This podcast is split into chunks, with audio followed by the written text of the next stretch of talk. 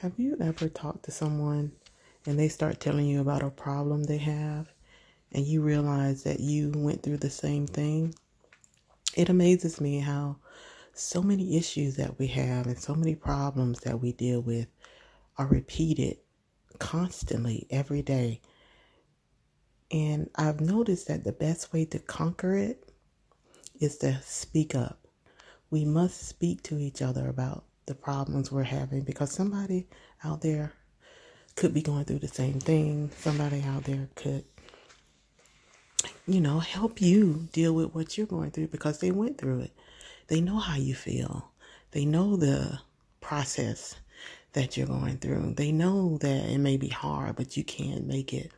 And when you li- hear stuff from people who have been through what you've been through, when you see people who are going through something and come out like pure gold, as they say, then you know that listening to that person will more than likely help you get to a place where you will be pure gold. You know, God take us through the fire sometimes, but He doesn't take us through the fire to kill us. He takes us through the fire to beautify us. He wants us to be gold.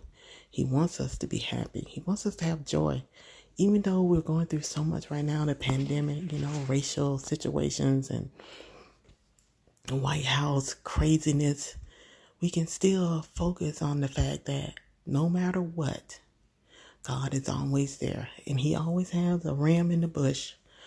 And what that means is there was a story about Isaac um, about to be sacrificed by his father because God told him to.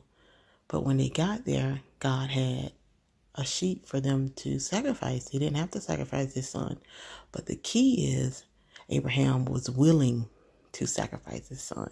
That's why, as I spoke in one of my other podcasts, motivation is so important. Am I doing this because I should?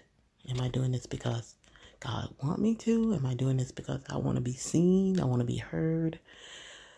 So when we go through things in life and we think we're all alone, you are not because there are a lot of us going through the same things.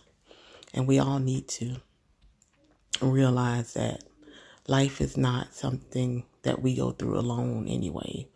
We are given friends, family, to be there for us. And we just need to learn how to focus on which one is the best for us. You know, which person should I trust? All you have to do is watch people go through their lives and the things they do and say, and you'll know if you can trust them or not.